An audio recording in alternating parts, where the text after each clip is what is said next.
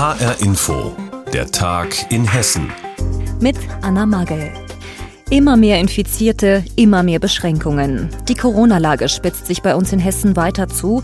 Das bedeutet gerade für viele Gastrobetriebe Bangen um die Existenz. Bis Anfang Herbst hatten viele noch geglaubt, dieses Jahr gebe es ein entspanntes Weihnachten, gemütliches Essen in netten Restaurants und endlich wieder eine Weihnachtsfeier mit Kollegen. Doch diese Hoffnung ist mittlerweile verflogen. Und vor allem die Gastronomie bei uns in Hessen bangt nicht nur um ihre Umsätze, sondern sogar um die eigene Existenz. Mehr dazu von Rainer Janke. Das Restaurant Nägel ist ein alteingesessenes und beliebtes Lokal direkt am Fritzlarer Marktplatz. Das ganze Jahr über sind freie Plätze und Tische selten. In der Vorweihnachtszeit geht eigentlich ohne Vorbestellung hier gar nichts. Doch in diesem Jahr ist alles anders. Derzeit rollt eine Absageflut auf Restaurantinhaber Armin Ochs zu. Die großen Weihnachtsfeiern, 50 bis 100 Personen, Firmenfeiern haben schon eigentlich alle abgesagt. Die kleineren Feiern, Familienfeiern äh, sagen jetzt auch so langsam ab. Zum Teil sagen sie ab aus Solidarität, weil wir keine Ungeimpften mehr reinlassen dürfen. Aber zum Großteil sagen sie natürlich auch ab, weil sie Angst haben und verunsichert sind. Für den Gastronomen eine schwierige Situation, denn er weiß nicht, was die nächsten Tage bringen werden. Und so gibt es derzeit nur kurzfristige Dienstpläne fürs Personal und Lebensmittelbestellungen auf Verdacht. Die äh, Gänsebestellungen, die mussten wir ja schon Ende Oktober schon ordern und da haben wir natürlich jetzt Sorge, dass wir die alle nicht äh, mehr loswerden. Und es ist halt auch für unsere Lieferanten sehr, sehr schwierig. Es wird auch wahrscheinlich so sein, dass wieder Artikel nicht lieferbar sein werden, weil die natürlich auch äußerst vorsichtig sind. Die Lage in Hessens Hotels und Gastronomie Gastronomiebetrieben ist dramatisch angesichts des zweiten Weihnachtsfestes unter Corona-Bedingungen, sagt der Hauptgeschäftsführer des Hotel- und Gaststättenverbandes Die Hoga in Hessen, Julius Wagner. Und so ist die Lage. Verzweifelt bis hoffnungslos. Wir haben ein kollektives Déjà-vu aus dem letzten Winter mit einem großen Unterschied, nämlich dass wir aktuell nicht im Lockdown sind. Leichter ist es für die Betriebe allerdings keineswegs. Den Weihnachtsfeiern und das Feiertagsgeschäft machen bis zu 20 Prozent des Jahresumsatzes eines Betriebes aus, sagt Wagner. Erst recht nach den zurückliegenden Monaten ist das ins Wasser fallen der diesjährigen Weihnachtsfeierveranstaltungen in den Betrieben eine wirklich brutale Größe. Brutal, so beschreibt auch Armin Ochs gerade die Situation für seine zwei Restaurants. Die Absagewelle rollt und das, obwohl in seinen Lokalen alle Corona-Auflagen eingehalten werden. Die Gastronomie hat es jetzt eigentlich bewiesen, dass wir es können, dass wir die äh, Hygienemaßnahmen umsetzen können, Abstandsregeln einhalten können und die Gäste können sich sicher fühlen und es wird wahrscheinlich auch so sein, dass viele trotzdem Angst haben und dann im Kreis zu Hause feiern werden. Also das sehe ich jetzt nicht unbedingt den Vorteil. Für die Hoga-Geschäftsführer Wagner ist das diesjährige Weihnachtsgeschäft schon jetzt nicht mehr zu retten. Er hofft nur, dass die Infektionszahlen bald wieder nach unten gehen, damit rund um die Feiertage nicht der Worst Case droht, ein Lockdown für die Gastronomie in Hessen. Und insofern hoffen wir darauf, dass wir, wenn wir über die Tage weiterhin geöffnet bleiben dürfen, auch weiterhin Gastgeber über die Weihnachtszeit sein können. Gastronomie in der Krise. Wegen der aktuellen Corona-Lage werden massenweise Weihnachtsfeiern abgesagt. Denn vielen hessischen Unternehmen ist das jetzt einfach zu heikel. Stattdessen gibt es zum Beispiel virtuelle Alternativen. Wie die aussehen können, Ursula Mayer hat bei Betrieben, Eventagenturen und Caterern nachgefragt. Stände mit Bratwurst, Maronen und Glühwein, Lichterketten und sogar Live-Musik. So richtig Stimmung sollte eigentlich aufkommen beim Weihnachtsmarkt im Innenhof der Förderbank KfW. Dazu hatte sie sich ein ausgefeiltes Hygienekonzept überlegt für ihre über 4000 Mitarbeiter allein in Frankfurt. Zeitfenster sollte es geben, in denen immer nur eine kleine Anzahl von Mitarbeitern hätte feiern dürfen. Doch all das hat die Bank abgesagt angesichts der wieder rasant steigenden Infektionszahlen. Wie im letzten Jahr vergeht auch dem Flughafenbetreiber Fraport erneut die Feierlaune. Mit Blick auf die über 16.000 Mitarbeiter allein in Hessen, sagt Jürgen Harrer, Leiter der Unternehmenskommunikation. Um die Gesundheit unserer Beschäftigten zu schützen, verzichten wir bei Fraport auch in diesem Jahr auf große Weihnachtsfeiern. Massenveranstaltungen vor Ort, auch bei der Deutschen Bank, Commerzbank und Bundesbank, sind sie gestrichen. Kein Wunder angesichts der wieder verschärften Kontrollen am Arbeitsplatz und der Pflicht zum Homeoffice. Wie sie es mit den Weihnachtsfeiern dieses Jahr halten, haben andere Unternehmen dagegen noch nicht endgültig entschieden. Dazu zählt zum Beispiel die Europäische Zentralbank. Trotzdem, das Ganze ist schon jetzt eine Katastrophe für Firmen wie die Party Rent Frankfurt. Sie richtet Weihnachtsfeiern in Präsenz für bis zu 1000 Gäste mit aus.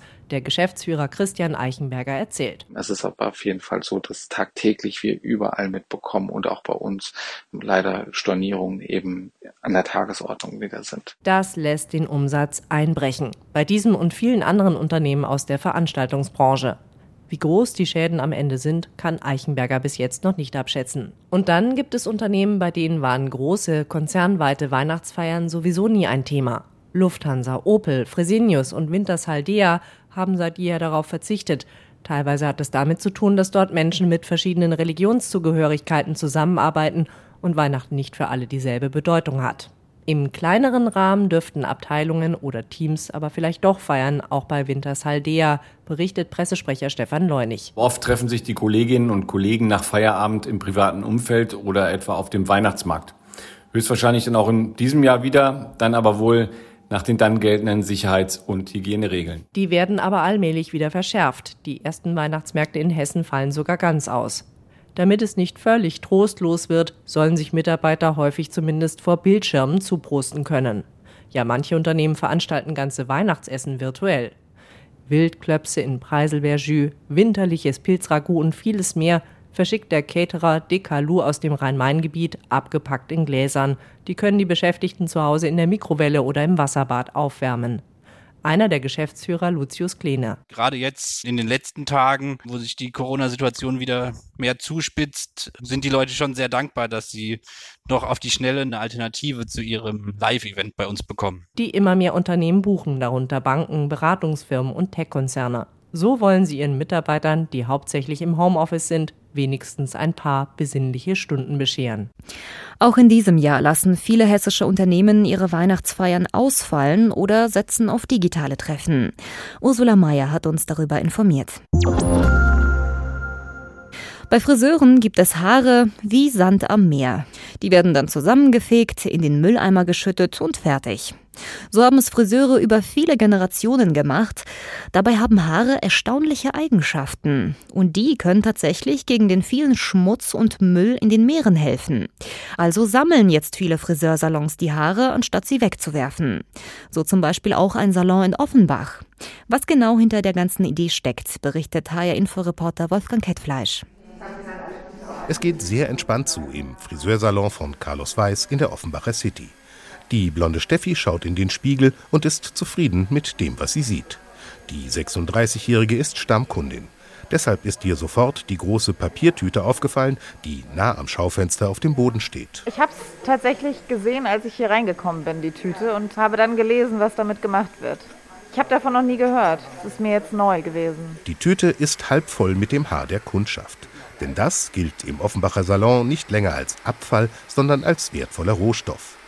Menschliches Haar hat besondere Fähigkeiten, wie Günter Rösler erklärt, Seniorchef der insgesamt drei Carlos Weiß Salons und Vater des Namensgebers. Ein Kilo Haare kann acht Kilo Öl aufsaugen. Das ist also eine Riesenmenge. Und darüber hinaus kann man die Haare noch achtmal waschen und immer wieder verwenden. Und zwar, um die Verschmutzung der Meere zu bekämpfen. Dafür wird Haar in eine Nylonhaut gestopft, bis das Ganze aussieht wie eine riesige Wurstkette. Damit lässt sich bestens aus dem Wasser saugen, was dort nicht hingehört, neben Öl und Benzin zum Beispiel auch Sonnencreme. Rösler findet es großartig, aus einem Abfallprodukt einen vernünftigen, werthaltigen Stoff zu machen, der einen kleinen Beitrag dazu leistet, die Meere sauber zu halten. Die Idee hatte Thierry Gras, ein Friseur aus der Provence. Er hat die Coiffeur Just gegründet, die fairen Friseure. Und bei deren Sammelstelle in Südfrankreich landet neuerdings auch, was in Offenbach bereitwillig einem neuen Schnitt geopfert wird.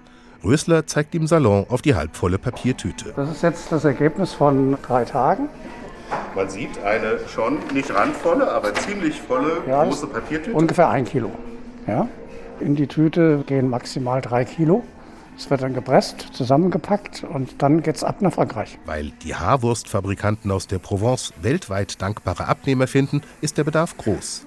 Aber als Obermeister der Friseurinnung in Stadt und Kreis Offenbach hat Günter Rösler bereits festgestellt, viele Kolleginnen und Kollegen sind ähnlich begeistert wie er. An Nachschub wird es nicht mangeln. Wenn alle mitmachen, wir laden auch alle Nicht-Innungsmitglieder ein, Da kommen schon in der Woche so ungefähr 100 Kilo zusammen. Gut, dass der Rohstoff nachwächst.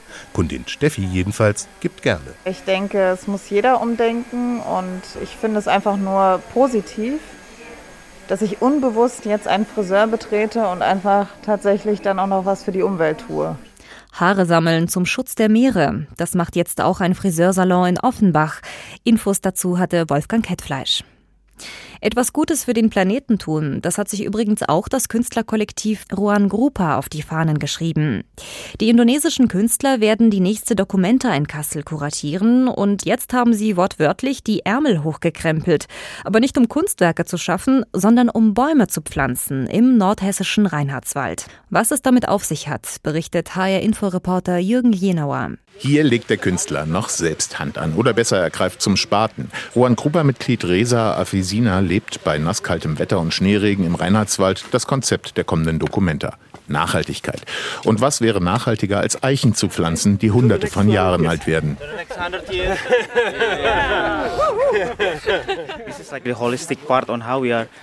Das ist ein Teil dieses ganzheitlichen, wie wir diesen ganzen Prozess machen. Es sollte alles zusammen sein. Ich meine, 200 Jahre sind in gewisser Weise eine ziemlich kurze Zeit, aber wenn du es machst, ist es auch später viel nachhaltiger, auch nach 200 Jahren. Das sind wirklich wichtige Themen für uns. Issues for us. 22 Bäumchen, genauer gesagt 22 Roteichen, lateinisch Quercus rubra. Die kommen eigentlich aus den USA und sind hier nicht heimisch. Ab jetzt sollen sie eine neue Allee im Reinhardswald bilden, wo bisher nur Brachfläche war. Die 22 jungen Bäumchen machen nur den Anfang. Hier soll ein ganzer neuer Wald wachsen. Also ich glaube, wir alle merken ja gerade die massiven Folgen des Klimawandels. Es merken auch ganz viele der Künstlerinnen und Künstler, mit denen wir zusammenarbeiten. Und vor diesem Hintergrund ähm, haben wir gedacht, dass etwas für den Wald zu tun einfach ein schönes und wichtiges Signal ist. Sabine Schormann ist Generaldirektorin der Documenta. Auch sie steht im Regen und sagt, das indonesische Künstlerkollektiv Ruan Krupa sei auf Hessenforst mit der Idee zugekommen.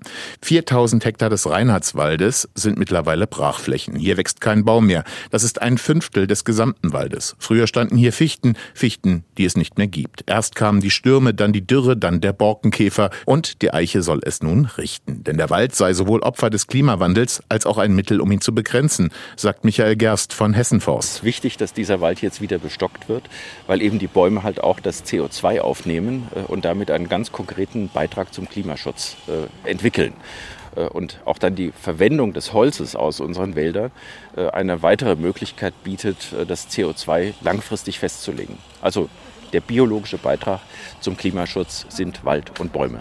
Und das zusammen mit der Documenta. Der Documenta 15 geht es um eine ganzheitliche Betrachtung. Kunst, Klima, Natur.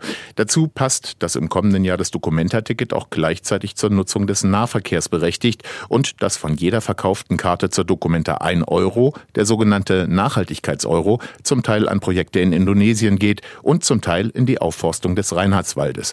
Auch wenn es heute nur 22 Bäume sind, geplant sind Tausende. Und das alles soll aus dem Nachhaltigkeitseuro der Documenta finanziert werden werden. Bäume pflanzen im nordhessischen Reinhardswald.